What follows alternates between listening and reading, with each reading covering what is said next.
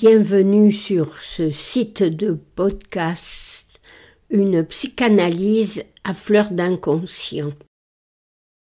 Nous le savons, Freud a donné naissance à la psychanalyse dans la plus grande des solitudes, désapprouvé par le monde médical et abandonné de ses amis les plus proches. Cependant, au fil des années, quelques intelligences curieuses s'intéressèrent à cette science de l'inconscient nouvellement née, et l'abondante correspondance que Freud nous a laissée témoigne de la diversité des échanges qu'il entretenait avec des hommes de lettres, des savants et des psychanalystes. Il convient également de ne pas oublier que Freud parvenu à la fin de sa vie, avait reçu le prix Goethe de littérature. C'est assez dire les liens étroits qu'entretient la psychanalyse avec la littérature. Avec Lacan, qui a poursuivi pendant plus de trente ans son enseignement, il en va de même.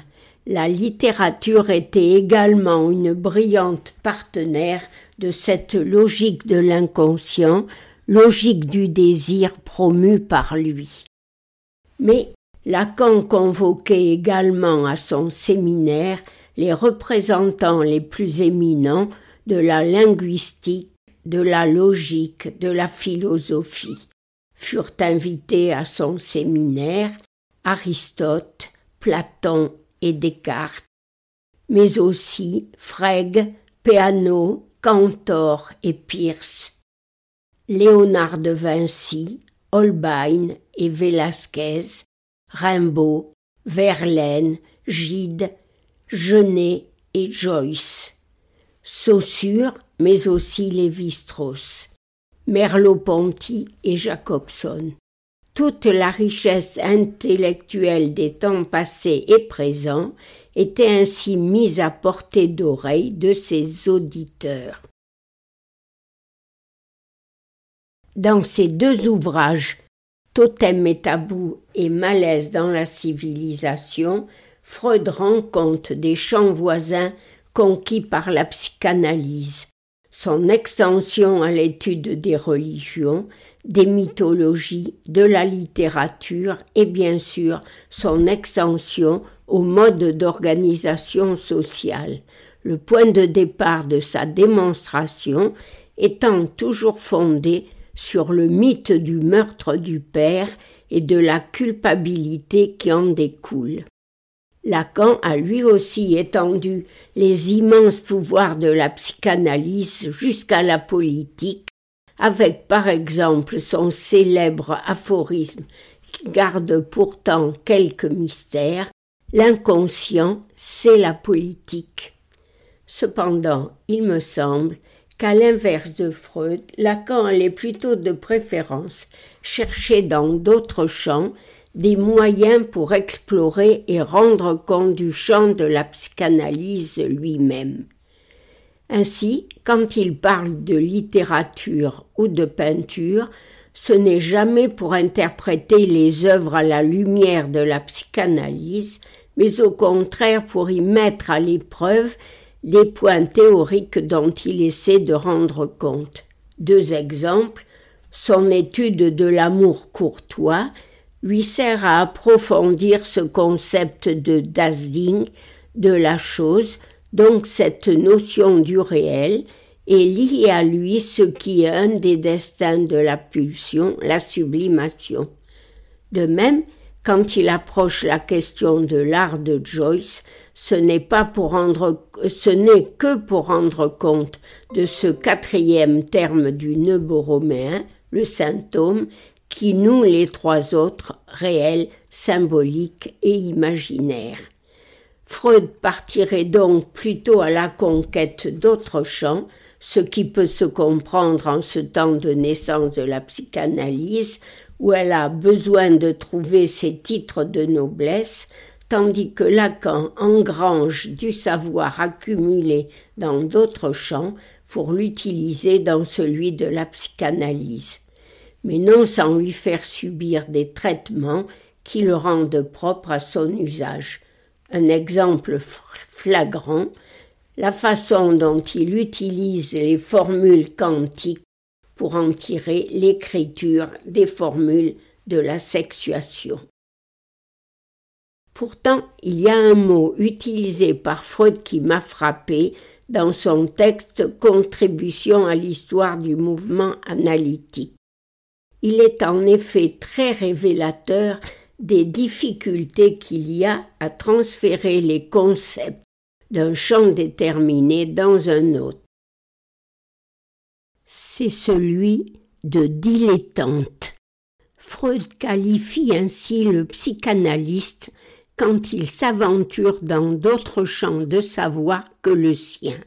Ce signifiant vient étymologiquement du verbe latin dilettare, correspondant au français se délecter. On peut se délecter, trouver plaisir à écouter de la musique ou à regarder un tableau, sans pour autant être compétent dans ces deux domaines. On peut aller explorer un autre domaine que celui de l'analyse avec ses concepts, mais on n'est pas pour autant un spécialiste du domaine dans lequel on souhaite les transplanter.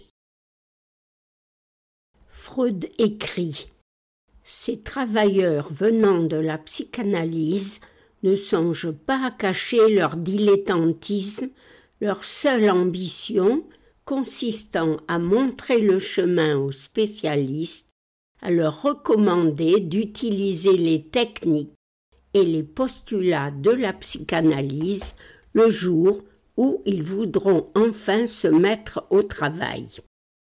Il se trouve que Freud attribue donc ce dilettantisme aux psychanalystes. Mais ne peut-on pas considérer que ces spécialistes-là feront à leur tour preuve de dilettantisme en utilisant ces concepts analytiques dans la mesure où ils ne se sont pas eux-mêmes pliés à cette discipline de l'expérience analytique pour y mesurer le bien fondé de ces concepts.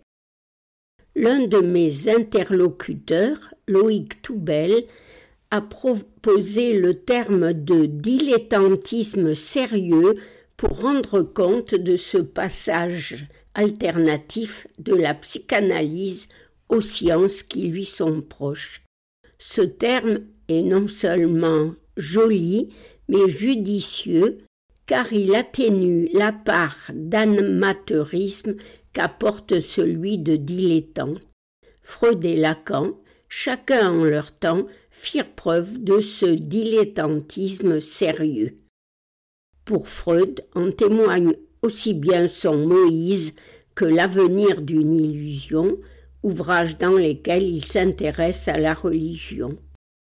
Quant au dilettantisme plus que sérieux de Lacan, on peut le mesurer à propos de la question du nom propre qu'il a souvent abordé et non sans raison en explorant les thèses de Russell, de Gardiner ou de Peano, mais tout en prenant toujours appui sur l'expérience analytique puisque dans chaque psychanalyse on peut retrouver comment le nom propre de chaque sujet participe allègrement à la formation de ses rêves, de ses symptômes et éventuellement de ses traits d'esprit. Exemples cliniques de cet usage du nom propre en sont nombreux. On peut en retenir un seul pour l'illustrer à savoir le rêve de la girafe chiffonnée du petit Hans qui s'est soudain éclairé de mille feux lorsque nous avons appris quel était son nom propre, Herbert Graff. Avec son rêve, le petit Hans nous donne ainsi le témoignage de ce que cette euh, psychanalyse conquérante peut certes aller chercher, explorer d'autres champs de savoir, mais c'est justement toujours revenir à ses sources, ses sources inconscientes. Ceci grâce à Lacan, qui après Freud a su redonner vie à son histoire et nous la transmettre. Car après tout, Le prestige de la psychanalyse n'est-il pas lié le, le plus profondément au fait qu'elle a le pouvoir de dénouer les symptômes et de rendre ainsi au moins une grande part de sa liberté au sujet, l'essentiel se passant donc entre l'analysant et l'analyste dans l'intimité de l'expérience analytique. Les plus grandes conquêtes de la psychanalyse ne sont-elles pas en effet subjectives en ouvrant à chacun la voie aux différentes formes de sublimation qui existent de par le monde